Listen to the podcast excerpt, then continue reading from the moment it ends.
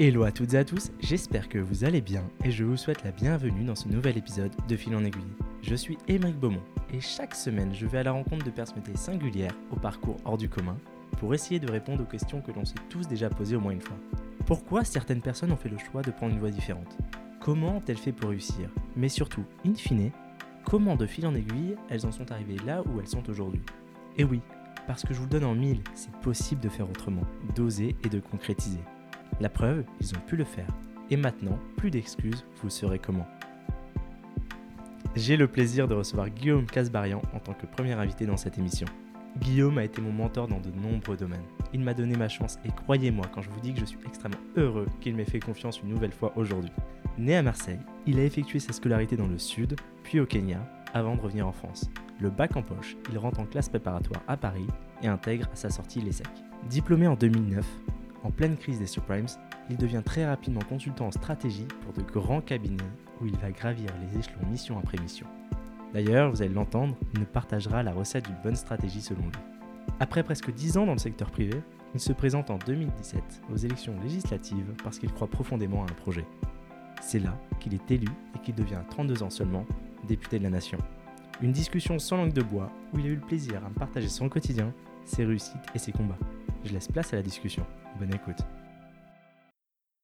Bonjour Guillaume, merci de m'accueillir dans ton bureau à l'Assemblée nationale. Bonjour Emeric, merci d'être là. Merci beaucoup. Euh, tout d'abord, j'avais une première question, toute simple pour toi. Qu'est-ce qu'un député et quel est son rôle?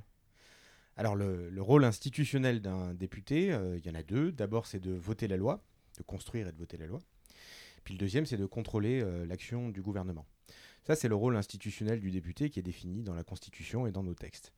Après, le député, pour moi, c'est euh, un lien entre un territoire et des instances nationales, c'est-à-dire un lien entre des citoyens d'une circonscription qui font remonter leurs euh, de colère, leurs coups de gueule, leurs envies, leurs euh, propositions, leurs suggestions.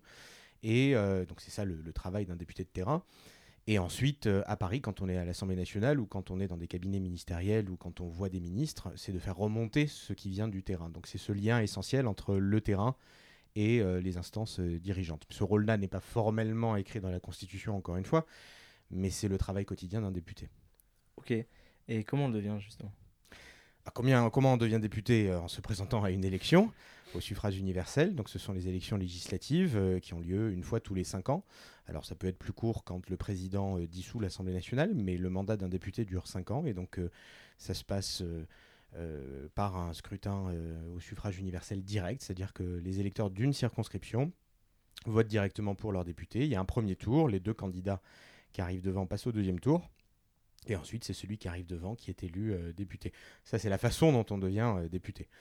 Après, euh, comment est-ce qu'on en vient à se présenter? C'était peut-être ça aussi la, la question. Ça viendra après, ça justement, je te demanderai Ah, pourquoi. Je, je m'arrête. Alors, que- comment, devient-on député Par l'élection, tout à fait. Non, non, parce que là, toi, c'est ton premier mandat. Tu Oui. n'étais pas du tout du monde politique avant. Tout à fait. Euh, C'était quoi ton parcours avant, avant de devenir élu? Alors, avant de devenir élu, effectivement, moi, j'étais pas dans la politique et j'étais pas déjà un élu euh, à la base. Moi, j'ai eu une formation économique. euh, j'ai fait une prépa éco. J'ai eu une formation commerciale. J'ai fait une école de commerce qui s'appelle l'ESSEC. Puis, j'ai eu un parcours en entreprise, dans le privé, donc en tant que salarié. D'abord dans un cabinet de conseil qui s'appelait Monitor Group. Et ensuite dans un cabinet de conseil qui s'appelait PMP Conseil. Donc j'ai travaillé pendant 8 ans dans le conseil et j'ai accompagné des entreprises, notamment des industries, à répondre à des problématiques de développement économique, euh, que ce soit euh, euh, des questions autour de l'export, autour de la réorganisation, autour du management, autour du lancement de produits, autour du marketing et de la vente. Et donc j'accompagnais toutes ces entreprises et ces industries dans leur développement économique. C'était ça mon, mon travail. Donc j'étais pas taillé pour faire de la politique, j'étais pas un apparatchik, j'avais pas de longues années d'expérience dans un parti politique. Et bien évidemment, j'avais pas de préméditation euh, depuis des années et des années euh, pour avoir un parcours politique. Moi, j'étais encore une fois euh, très bien dans ma vie d'entreprise et donc je m'y développais tout à fait correctement. Et donc la politique est arrivée comme ça, mais ça n'a pas été une, préméditation de longue date dans laquelle je me suis installé en me disant il faut à tout prix que tu deviennes député. C'est pas comme ça que ça s'est passé. Ouais, parce que toi, c'était la stratégie, ton domaine? Euh, déjà, pourquoi tu avais choisi la stratégie, de te spécialiser en stratégie Et ensuite, tu avais quand même un bon poste, après 8 ans en comité de conseil. À quel moment tu dis je veux être député? Alors, euh, j'avais. euh, comment est-ce que c'est venu la stratégie? La stratégie, c'est venu parce que en, cours, quand j'étais en école de commerce, j'aimais bien les cours de stratégie et j'aimais bien les questions relatives au marketing et à la vente et notamment aux questions industrielles. Donc c'est un intérêt qui est venu comme ça. Ensuite, j'ai eu l'occasion de faire un stage euh, dans une entreprise qui s'appelait donc Monitor Group et ça m'a tout de suite plu parce qu'il y avait une diversité d'entreprises, de, de, secteurs euh, dans lesquels on pouvait travailler. C'était des missions courtes en mode projet, c'est-à-dire le, le, rôle d'un consultant, c'est pendant 2, 3, 4 mois d'être aux côtés de l'entreprise, de résoudre ses problèmes. Et donc, c'est quelque chose qui est un petit peu en mode euh, projet. Donc, il y avait une vraie diversité de secteurs, il y avait un intérêt stratégique aux questions, parce que c'est des questions de haut niveau.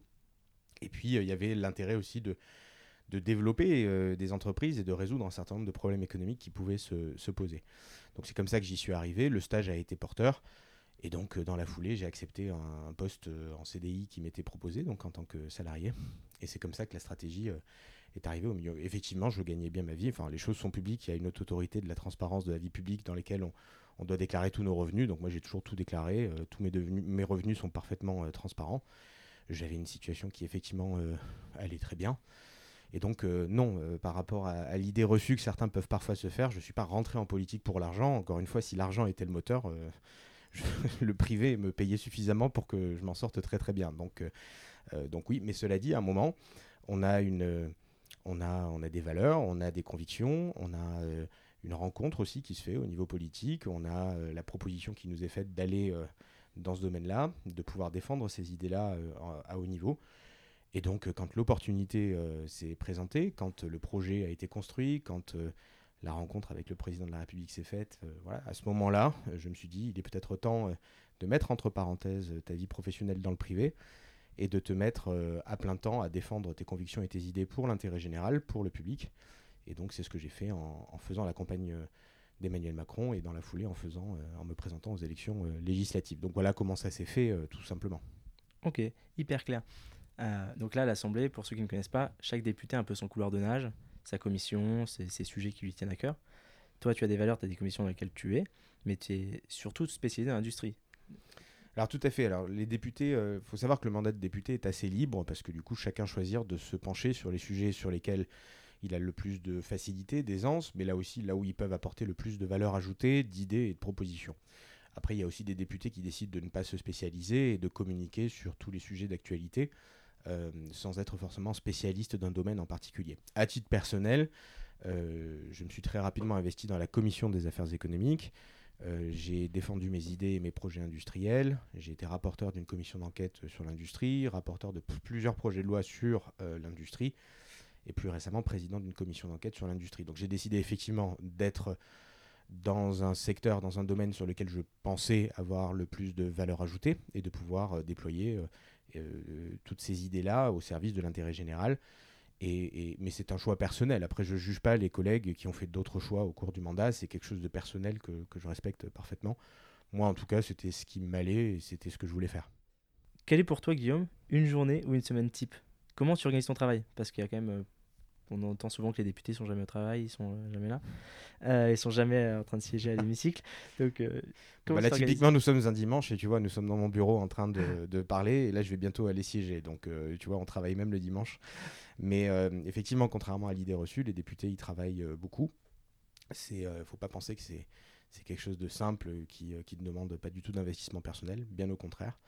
la semaine type du député, c'est quoi? C'est généralement euh, le lundi, le vendredi, samedi, dimanche, on est généralement en circonscription. Le lundi et le vendredi pour des rendez-vous formels avec des organisations syndicales, des responsables politiques, des élus locaux, des entreprises, des responsables associatifs, des citoyens aussi qui demandent des rendez-vous parce qu'ils ont des problèmes et qui demandent à leurs députés de les aider pour, pour les résoudre. Donc ça, c'est un peu le travail en circonscription. Euh, et ensuite, le cœur de la semaine, c'est le mardi, mercredi, jeudi, se passe très très très euh, souvent à l'Assemblée nationale le mardi avec des temps forts que sont euh, la réunion de groupe, les questions au gouvernement, le mercredi avec une commission euh, permanente, donc moi dans mon cas c'est la commission des affaires économiques, et ensuite mercredi après-midi, soir euh, et le jeudi c'est l'hémicycle et les commissions de type commission d'enquête. Le cœur de l'activité parisienne entre guillemets se fait le mardi, mercredi, jeudi.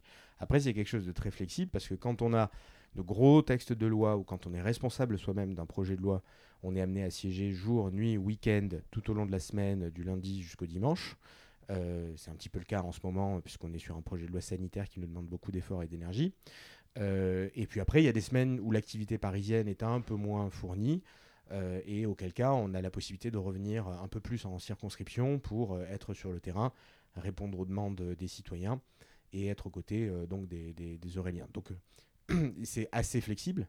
Ça demande une agilité très forte. Ça demande de pouvoir à un moment euh, répondre à un SMS qui nous dit dans une heure et demie, il faut aller siéger en hémicycle. Et puis il faut tenir jusqu'à 3 heures ou 4 heures ou 5 heures du matin.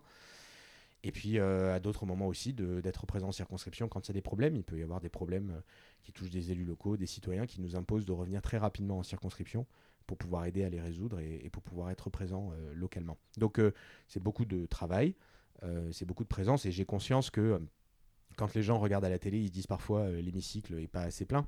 La réalité, c'est que si tous les députés siégeaient à 100% dans l'hémicycle du lundi au dimanche, on serait plus sur le terrain et on nous reprocherait de ne pas être sur le terrain.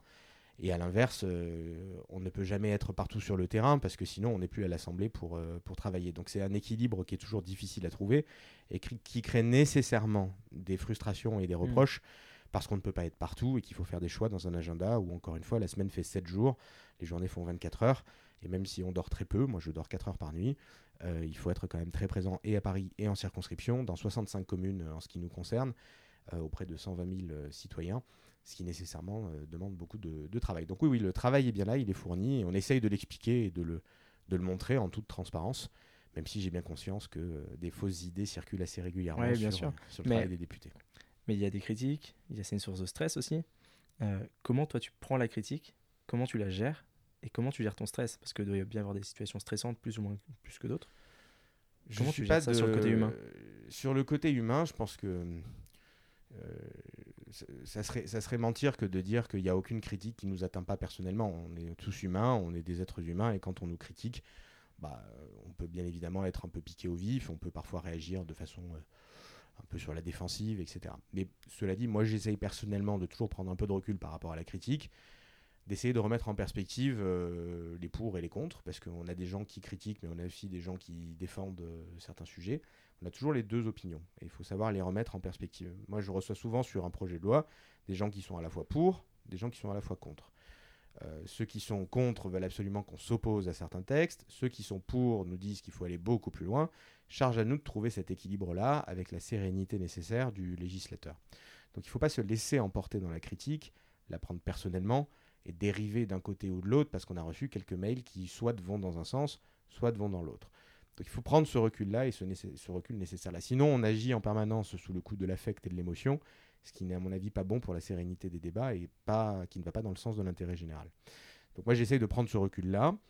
Euh, il peut y avoir des moments où c'est un peu plus difficile que d'autres, parce qu'encore une fois on est humain et c'est comme ça. Mais cela dit, ça ne doit jamais nous empêcher d'avancer, de travailler, de porter nos convictions et puis de les défendre. Que face à la critique, la meilleure chose qui puisse être faite, c'est de défendre ses convictions. Les gens sont capables, à mon avis, d'entendre qu'on n'est pas forcément d'accord, mais qu'on porte des convictions fortes auxquelles on croit. Et moi, je m'attache toujours à argumenter, à répondre à mes contradicteurs, en développant mes idées, auxquelles je crois sincèrement, et je les défends, même si ça ne plaît pas à tout le monde. Mais encore une fois, quand on croit à certaines idées, quand on défend certains projets, il faut aller au bout de la logique, il ne faut pas avoir peur, faut pas être guidé par le stress. Il faut être capable d'argumenter et de répondre euh, aux détracteurs, chose que j'essaye de faire sur la totalité des projets de loi. J'ajoute un dernier mot que si je devais, si les législateurs devaient s'arrêter de légiférer dès qu'il y a une critique, on ferait plus rien en France. Mmh. Euh, parce que dès qu'il y a un projet de loi, il y a nécessairement, sur tout projet de loi, il n'y en a pas un seul où il n'y a pas une critique. Sur tous les projets de loi, même les plus petits, les plus anodins, il y a des critiques, il y a des détracteurs. Et si à chaque fois on devait se dire, oh mon Dieu, il y a des critiques, on n'avance pas, à ce moment-là, on réformerait pas le pays, on transformerait pas la France et on ferait du surplace. C'est ce qui, entre parenthèses, a été le cas pendant de très nombreuses années, ce qui fait qu'en France, un certain nombre de réformes qui auraient dû être menées depuis bien longtemps et que tous nos voisins menaient depuis bien longtemps auraient dû être menées, n'ont pas été menées parce que les hommes politiques à cette époque-là n'ont pas eu le courage de leurs convictions et se sont arrêtés en bout de chemin parce qu'ils avaient peur de leurs détracteurs et de leurs opposants. Et encore une fois, quand on a des convictions, il faut aller au bout euh, de ces convictions. Ok. Mais euh, toujours pour rester sur le côté humain, hier j'ai posé la question à ma communauté si demain vous, voyez un député, quelle question vous aimeriez lui poser? Toi, avant d'être élu, tu étais totalement anonyme. Euh, est-ce que tu as ressenti en 2017, quand tu as été élu, remarqué une différence dans le regard des autres? Tu es devenu une personnalité publique du jour au lendemain. Est-ce que tu, comment tu l'as géré cette notoriété soudaine? Est-ce que tu as une anecdote ou quelque chose qui t'a vraiment surpris euh, à ce moment-là? Euh, bah, c'est sûr que quand on, se lance en politique, on fait une campagne électorale, on, est élu et on a donc une responsabilité, on est connu des gens parce que les gens vous voient à la télé, ils vous entendent à la radio, ils vous voient dans les médias, ils vous voient dans la presse locale, ils reçoivent votre magazine, ils reçoivent vos courriers, donc nécessairement ils vous connaissent. Euh, moi, je ne me laisse pas impressionner par euh, la notoriété, c'est-à-dire que je l'accepte tout à fait, ça fait partie du, ça fait partie du boulot. Euh, ça ne m'est absolument pas monté au cerveau. Euh, et, euh, et c'est comme ça, il faut, il faut, faut simplement l'accepter. Donc voilà, après, qu'est-ce que, comment ça se traduit concrètement? Bah, Quand je suis à Chartres, ou quand je suis à Maintenon, ou quand je suis à Épernon, et que je vais chercher mes desserts, mon fromage, mon italien ou ma viande rue de la Pie, bon bah oui, il y a des gens qui me croisent, qui m'interpellent et qui me disent Ah, Guillaume, comment ça va mmh. Et tiens, j'ai une remarque sur ce que tu as dit la dernière fois à la télé, puis j'ai une remarque sur ce que tu as écrit la dernière fois, etc. Et en fait, euh, c'est assez intéressant parce que moi je suis toujours euh, content de prendre le temps d'échanger avec les gens parce que ça, permet d'avoir un vrai recul sur ce qu'on fait. ça nous permet de, de, nous aiguiller en disant bah voilà, ce que j'ai dit ou ce que j'ai fait a plutôt mm, été apprécié ou à l'inverse n'a pas été apprécié. Et ça permet continuellement d'améliorer un peu notre action au quotidien à l'Assemblée nationale. Donc moi je suis très preneur de ces retours-là. Euh, moi, je le vois surtout comme ça. Je le vois pas comme un, ni comme un plaisir particulier euh, que d'être connu. Pas, pas un plaisir, c'est un, ça partie du boulot. Euh, ni comme une corvée non plus, parce qu'encore une fois, j'y prends du plaisir et je suis très heureux d'avoir des remontées du terrain quand les gens me croisent. je suis accessible, j'ai toujours pris le temps de répondre et je me suis toujours arrêté dans la rue quand quelqu'un voulait m'aborder et discuter avec moi. j'ai toujours pris le temps de le faire et c'est toujours instructif d'écouter les gens Mhm. Euh, et d'en de, d'en tirer des leçons pour, euh, pour son propre travail. C'est le but du podcast dans tous les cas. si ça peut aider, euh, tant mieux. Et j'avais lu, j'avais vu dans la presse, et, puis je le sais parce qu'on se connaît un petit peu, que tu as fait un tour de France d'industrie. Tu étais parti à la rencontre de nombreuses industries. Est-ce qu'il y en a une qui t'a vraiment marqué par rapport à d'autres? Est-ce que tu en as une en tête? Vraiment marqué pourquoi? Alors effectivement, j'avais lancé un tour de France de l'industrie euh, suite à mon premier rapport de commission d'enquête 2017-2018 euh, euh, sur la politique industrielle de la France. elles m'ont toutes marqué parce qu'à chaque fois, ça a été de belles rencontres avec des élus locaux, des députés qui m'ont accueilli, des industriels qui m'ont accueilli et qui m'ont montré leur savoir-faire, leur passion pour le métier, mmh. leur volonté de montrer que l'industrie française est bien là, qu'elle n'est pas du tout en déperdition, qu'elle crée des emplois, qu'elle crée des, des emplois d'ailleurs qui payent plutôt bien. Euh, dans lesquels les gens sont heureux de travailler, et avec une vraie fierté française de se dire les produits qu'on produit ici dans notre ville, bah, ils sont exportés parfois à l'autre bout du monde, et ça fait notre fierté.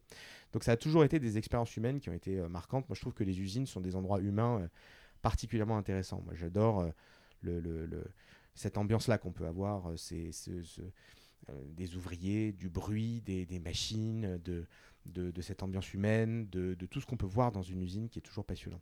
Donc euh, moi, ça m'a toujours marqué. Après, s'il y avait une entreprise qui, moi, par exemple, m'a marqué, c'était l'intérêt d'ailleurs du tour, il y a une boîte qui s'appelle la SNAM à Cransac, mhm. dans l'Aveyron. Donc euh, on est vraiment dans la, ruralité profonde. Euh, qu'on était allé visiter, qui faisait du recyclage de batteries, batteries de voitures électriques par exemple. Et à l'époque, il y avait beaucoup de débats autour de la voiture électrique avec des gens qui nous disaient mais comment est-ce qu'on va faire pour recycler les batteries de voitures électriques? Ça n'existe pas, ça ne marchera pas et ça va créer des problèmes. Et cette boîte-là, bah, il se trouve que c'est le leader européen du recyclage de batteries de voitures électriques dans la ruralité, dans l'Aveyron, à Cransac. Et tous les constructeurs veulent travailler avec eux, il y a un vrai savoir-faire, et ils ont trouvé des solutions non seulement pour élargir la durée de vie de la batterie électrique de la voiture, mais en plus de ça, la recycler et en développer d'autres usages une fois qu'elles sont sorties du véhicule et de la voiture. Donc c'est une boîte qui est tout à fait passionnante et je me suis dit, bah, tu vois, si tu n'avais pas fait ce tour de l'industrie, probablement que tu l'aurais jamais vu. Hmm tu serais resté en surface, en superficie, avec des articles ou avec des commentaires de personnes qui te disent mais ça marchera jamais l'électrique parce qu'on ne sait pas recycler les batteries. Et en fait, le fait d'avoir creusé, d'être allé sur le terrain, m'a ouvert les yeux sur le fait qu'il y a des industriels, il y a des ingénieurs, il y a des ouvriers qui aujourd'hui travaillent à des solutions de recyclage et que donc rien n'est impossible. Parce qu'on entend tout le temps que peut pas possible. tout le temps Bien sûr, mais, mais le terrain le dément. Et, hmm. donc, c'est charge à nous euh, déjà de le voir, de le relayer, de le montrer et de changer de perspective par rapport à des idées préconçues qu'on peut avoir dans certains secteurs. Et donc, euh, moi, je suis heureux d'avoir fait ce, chemin-là. Et euh, c'est ce qui ça m'a appris. C'est, on peut tous avoir des, des idées euh, préconçues sur plein de sujets économiques, de développement durable, de sécurité, de pouvoir d'achat, sur tous les sujets politiques. On peut avoir des idées reçues. Le fait d'aller sur le terrain et d'aller à la rencontre des gens qui font ces secteurs-là peut parfois nous aider à changer de perspective et à changer notre regard et à adopter peut-être des positions qui sont moins euh, définitives que si on se, on se, contente de commenter sur les réseaux sociaux ou de regarder quelques articles sur le sujet. Donc oui, pour euh, ceux qui se posent la question, on sait recycler les batteries de voitures électriques. En tout cas, on est en train de la développer. Et il y a des exemples très concrets sur le terrain qui, le montrent. Voilà un exemple d'apprentissage issu du terrain. Hyper clair. Merci beaucoup, Guillaume. Euh, là, je vais parler aux stratèges qui est en toi, pour peut-être des entrepreneurs qui nous écoutent ou d'autres personnes. Comment tu leur conseillerais de mettre en place une bonne stratégie? Qu'est-ce qu'une bonne stratégie? Ça, c'est une bonne question. Donc là, on revient plutôt à, la partie entreprise. Qu'est-ce qu'une bonne stratégie? Euh, un spécialiste donc. Euh. Une bonne, oui, mais c'est toujours difficile d'apporter une réponse générale à des cas particuliers parce que quand on fait une mission de stratégie ou quand on aide euh, une entreprise à, mhm. à, trouver la bonne stratégie, on fait une mission justement d'écoute de terrain, d'analyse, de calcul, de modélisation qui nous permet d'avoir une réponse spécifique à l'entreprise. Il n'y a pas de guide de la meilleure stratégie. Il n'y a pas de réponse définitive à la meilleure stratégie. Moi, je dirais que la première chose dans une bonne stratégie, c'est déjà de définir les objectifs. Qu'est-ce qu'on veut faire de l'entreprise? C'est quoi la raison d'être? C'est quoi l'objectif qu'on se fixe? Est-ce que c'est de développer les ventes? Est-ce que c'est d'exporter? Est-ce que c'est d'avoir un marqueur social et sociétal fort dans notre production? Est-ce que c'est le fait de réussir à une transition, par exemple une transition euh, euh, numérique ou une transition écologique? Donc il faut déjà se fixer des bons objectifs et de se dire ma stratégie, elle doit être tournée vers cet objectif-là. S'il n'y a pas de définition d'objectif, on part dans tous les sens et on n'atteint pas l'objectif. Donc la première chose, c'est déjà de bien définir qu'est-ce que je veux faire avec mon entreprise, où est-ce que je veux l'amener? Une fois qu'on a défini cette vision, cet idéal, ces objectifs-là, toute l'entreprise, son organisation, de façon transverse, doit être tournée vers cet objectif-là. Euh, c'est la, deuxième, deuxième chose qui fait que c'est une bonne stratégie, c'est quand on a réussi à mobiliser toutes ces équipes, tous ces managers, tous ces corps intermédiaires dans l'entreprise pour atteindre l'objectif qu'on s'était fixé. Troisième élément euh, pour que on, y arrive, c'est de tenir cette ligne-là. C'est-à-dire qu'une bonne stratégie, c'est n'est pas tous les mois de changer d'opinion, de changer d'avis, de se retourner, d'hésiter, de revenir en arrière. C'est de se dire j'avais défini un plan, j'essaye au maximum de le respecter, même quand c'est dur, mais comme, même quand ça conteste euh, en interne, parce qu'on sait tous que dans les entreprises, il peut y avoir de la résistance au changement. D'ailleurs, il peut y avoir beaucoup de résistance au changement. Il faut savoir tenir un cap et savoir le tenir euh, coûte que coûte. Peut-être le quatrième élément qui fait que c'est une bonne stratégie, c'est quand on est capable de mesurer le succès. Euh, une bonne stratégie, elle se mesure, c'est-à-dire qu'il faut définir ce qu'on appelle des KPI, des, indicateurs clés de, succès, de performance, qui permettent de se dire, bah, je, je m'étais fixé l'objectif de doubler mon chiffre d'affaires, ou je m'étais fixé l'objectif de doubler mon exportation, ou je m'étais fixé l'objectif de doubler, euh, euh, de réduire par deux mes, mes, émissions de carbone, euh, je suis capable de mesurer en temps réel, dans le temps, mon atteinte d'objectifs. Quand il n'y a pas de KPI, quand il n'y a pas de données, quand il n'y a pas de, de, chiffrage, on navigue à vue et c'est jamais, jamais très bon pour mesurer la, la performance de sa stratégie. Donc j'aurais tendance à dire, voilà, se fixer un objectif clair et bien quantifié, le fait de, de, tout mettre en ordre dans l'entreprise pour atteindre cet objectif-là, le troisième, de tenir le cap, même quand c'est difficile, même quand ça tangue. Puis le dernier, c'est d'être capable de mesurer son succès une fois qu'on a fini le déploiement de, sa stratégie. Voilà un peu comment moi j'ai essayé de faire mon travail quand j'aidais les entreprises dans leur stratégie.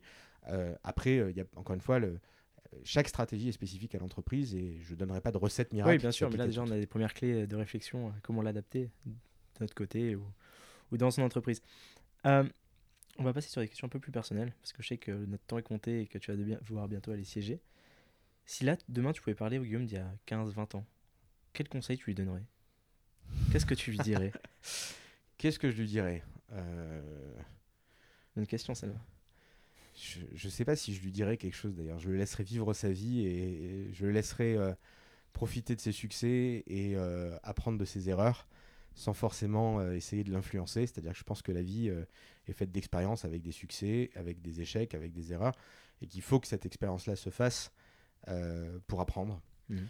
Euh, donc est-ce que je, est-ce que, est-ce que a posteriori je lui dirais ce qu'il faut faire? Je suis pas sûr. Je le laisserai vivre euh, sa vie. Je le laisserai libre. je le laisserai être heureux. ce que je suis d'ailleurs. je suis, voilà. Et, et, je me garderai bien de lui dire à l'avance ce qui va se passer pour qu'il puisse lui-même bénéficier des expériences de la vie. Après, on peut toujours avoir effectivement la, la frustration de se dire si j'avais su, si j'avais anticipé, si je pouvais savoir tout ça. Oui, bien sûr. Bah, là, par exemple, sur la crise sanitaire, euh, Ouais, si je me regarde avant, j'aurais aimé, j'aurais aimé alerter le Guillaume d'il y a 5-10 ans en lui disant attention, il va y avoir une crise sanitaire qui va arriver. Si on avait pu prévoir un certain nombre de catastrophes et d'événements qui sont arrivés euh, au cours des dernières années, bah, je pense qu'on se serait peut-être tous mieux organisés collectivement pour pouvoir les, anticiper. Mais ça fait partie de la vie. Il y a plein de choses qu'on ne peut pas prévoir dans la vie, des catastrophes, euh, des changements, des, des événements qui font qu'on doit s'adapter, on doit s'ajuster, on ne les connaît pas forcément à l'avance. Donc euh, moi, c'est plus ça. Après, je le laisserai vraiment, encore une fois, vivre sa vie librement et, être Et ses échecs, d'ailleurs. Est-ce que toi, il y en a un, Guillaume? Un échec qui t'a marqué, qui t'a peut-être fait changer d'avis euh? Bah, euh, On en a tous. Euh, on a tous eu des succès, on a tous eu. Tu peux commencer par un succès si tu veux. bah, un succès, par exemple, sur le mandat, là où je suis content d'avoir agi, c'est par exemple sur les squatteurs. Euh, vous savez qu'il y, avait un, y avait un problème assez important sur les squats, avec euh, des propriétaires et des locataires qui parfois se retrouvaient euh, à découvrir un squatteur chez eux dans leur domicile et qui se retrouvaient embourbés dans des procédures judiciaires à rallonge qui faisaient qu'ils ne pouvaient pas rentrer chez eux. Donc c'est quelque chose qui est scandaleux, qui moi en tout cas m'a touché, au sens où j'ai trouvé ça révoltant. Et, et donc j'ai profité d'une loi sur laquelle j'étais rapporteur pour introduire un nouveau mécanisme qui permettait d'accélérer et de simplifier les expulsions euh, de squatteurs et avec une nouvelle procédure qui permettait en quelques jours et qui permet en quelques jours de, euh, de, de, de, se sortir du de, de, cette situation-là et d'expulser les squatteurs et de retrouver son, son domicile. Et euh, donc c'est quelque chose que j'ai fait à l'époque, alors que je rappelle que la loi n'avait pas bougé depuis 2007, ce qui veut dire que les précédents législateurs avant nous n'avait pas réussi à modifier la loi. Donc moi je suis content d'avoir réussi à faire ce changement-là et d'avoir opéré cette euh, nouvelle procédure d'expulsion des squatteurs. Mhm. Euh, et, là, un an plus tard, parce que ça fait un an que la loi a été promulguée, on a déjà les premiers chiffres, et il se trouve que 200 personnes ont réussi à, bénéficier de cette procédure, et que 70% de ceux qui ont fait appel à cette procédure-là ont pu récupérer leurs leur biens immobiliers dans les jours qui suivaient la découverte du squat si cette loi n'était pas là, euh, bah, probablement qu'ils seraient toujours en train d'attendre une décision de justice et qu'ils seraient euh, toujours empêchés de rentrer chez eux. Euh, donc je me dis que bah, on a modifié la loi, que ça a été concret, que ça a certainement pas résolu tous les problèmes. Il peut toujours y avoir des problèmes de squat et toujours il peut y avoir des problèmes d'application, mais que on a aujourd'hui des éléments chiffrés. Encore une fois, on parlait de chiffres, qui, chiffres qui permet de dire que oui, plus d'une centaine de familles en 2021 lors de la première année d'application de cette loi, ont réussi à retrouver en quelques jours leur domicile qui était squatté, alors qu'avant, ils n'auraient pas pu le faire et qu'ils auraient été embourbés dans des procédures judiciaires. Et eh bien pour ces centaines de familles-là, moi je suis très heureux d'avoir changé la loi. Et ça, c'est un succès. Après, si j'essaie de prendre un échec, je prends toujours le même sujet, la question des squatteurs. On peut tomber parfois euh, déjà sur des cas d'application où ça s'est moins bien passé, et donc ça, ça nous met en rogne. Puis un, un, échec qu'on peut avoir euh, sur ce sujet-là, c'est que moi, à l'époque, j'avais proposé de tripler les sanctions euh, contre les squatteurs. J'avais porté un amendement qui permettait de faire x3 sur la peine de prison et x3 sur l'amende qui punit les squatteurs. Cet amendement, il a été passé à l'Assemblée nationale, j'avais réussi à convaincre mes collègues. Il était passé au Sénat, on avait réussi à se mettre d'accord, il était dans la loi. Et il se trouve que le Conseil constitutionnel a déclaré que ça n'était pas constitutionnel parce que c'était un cavalier législatif. C'est-à-dire qu'il considérait que cette, ce renforcement de peine était trop éloigné du texte de base pour être intégré dans ce projet de loi-là. Je l'accepte bien évidemment, ça fait mm. partie euh, de la procédure parlementaire, je l'accepte parfaitement. Mais j'ai toujours ce sentiment-là de me dire, euh, il faut encore aller plus loin, il faut revenir à la charge, il faut renforcer encore les sanctions sur le sujet. Et euh, bah, depuis un an qu'on a eu cet épisode-là, j'ai pas encore trouvé de texte de loi pour porter ce triplement des sanctions, mais je suis bien déterminé à le trouver. Et c'est un sujet de frustration, donc, hein, puisque je l'avais fait. Ça, c'est comment tu te sens quand tu as cette bah, décision qui tombe Forcément, une, une, frustration de se dire zut, euh, on avait réussi à. Toutes les planètes étaient alignées, et puis la dernière planète, elle ne s'est pas alignée. Bah, ça fait partie de la vie. Il faut revenir à la charge, il ne faut pas rester sur cet échec-là. Et il faut se dire qu'il y aura d'autres occasions pour euh, renforcer encore euh, les sanctions vis-à-vis des squatteurs. Donc, sur un même sujet, tu vois, sur la question des squats et, et, du droit de propriété, mhm. à la fois un succès, qui est de se dire on a vraiment changé la procédure et aujourd'hui ça va beaucoup mieux qu'avant. Et on a des chiffres pour le prouver, très clairement.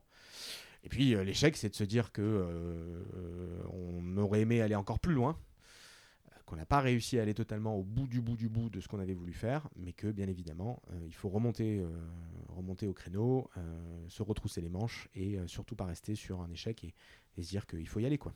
Ouais, ok, je, je note. Je sais pas si c'est un exemple assez concret. Si, pour moi, c'est très très concret. hein. Pour le coup, euh, je le vois très Ouais, très voilà, bien. encore une fois, des succès, des échecs, on en a tous euh, plein. Je pourrais en citer plein d'autres. Bon, ça fait partie. Voilà. Et- ça fait partie de la vie dans tous les cas. Euh, je sais que tu as, un peu de temps libre quand même, euh, très peu, mais tu en as quand même un petit peu. Qu'est-ce que tu fais? Comment tu l'occupes? Est-ce que tu as des passions? Est-ce que tu as des choses que tu aimes faire?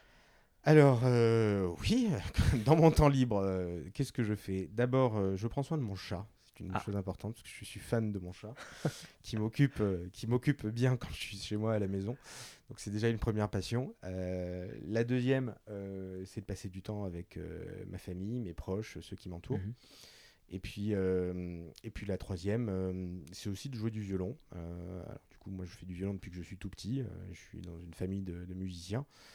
Et donc, quand j'ai un petit peu de temps, euh, eh ben, je ressors mon violon, je ressors mes partitions. Et j'essaye de me faire quelques morceaux pour, pour me détendre. Et voilà, la musique apaise les mœurs. Et, euh, et donc, du coup, euh, je- j'essaye de le faire quand, euh, quand j'ai la possibilité de le faire. Donc, euh, oui, on arrive à faire ça. J'aimerais faire plus de sport. Avant, je faisais beaucoup de sport. Euh, mais on peut pas tout faire dans la vie. Et puis, il y a des moments euh, voilà, où on met les priorités ailleurs. C'était le chat ou le sport? C'était le chat ou le sport. Et je suis très content que ça soit le chat. je comprends. Est-ce que de ton côté, il y, a y a un film, une série ou un livre qui t'a marqué, animé? Il y en a plein. Il y en a plein. De euh, hein, mais juste. euh, non, mais il y en a vraiment plein. Moi, j'aime bien les séries. J'aime bien Ouais. les séries Netflix. euh, j'aime bien euh, The Crown. J'aime bien euh, House of Cards. On reste dans Euh, l'univers quand même de la politique. euh, oui, un petit peu. Bah. L'histoire, la politique, euh, mais mis au goût du jour. Donc, euh, moi, je suis, un, voilà, je suis un fan de séries Netflix et je regarde euh, avec plaisir euh, quand je peux.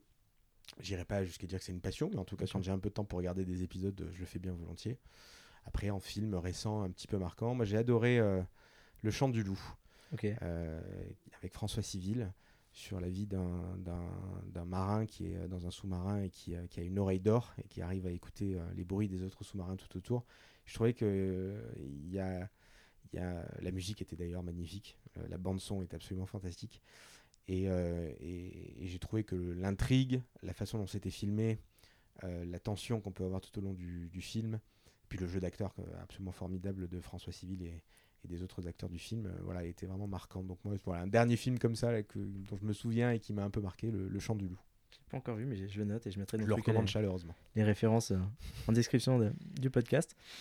Une toute dernière question. Merci Guillaume pour ton temps. Si demain il y a des auditeurs qui veulent te contacter, par où ils peuvent le faire Tu préfères quoi? Alors, je, moi, j'ai pas, moi, j'ai pas de LinkedIn. préférence, je m'ajuste au canal de leur choix. C'est le principe, euh, on se met en quatre pour répondre. Donc, ils peuvent me contacter sur Facebook, sur ma page Facebook, Ouais. Guillaume Casbarian. Ils peuvent me contacter sur Twitter, ils peuvent me contacter sur euh, LinkedIn. Ils peuvent m'envoyer un email à mon adresse de l'Assemblée nationale, guillaume.casbarian, assemblée-du milieu national.fr. Mhm. Puis sinon, il y a le numéro de téléphone aussi sur mon site internet euh, www.guillaumecasbarian.fr. Donc, Ok, euh, je moi, en je, description dans peuvent faire téléphone, réseaux sociaux, email, etc. On s'ajuste et avec mon équipe que je tiens à saluer parce qu'un bon député, c'est avant tout un bon député parce qu'il a une bonne équipe.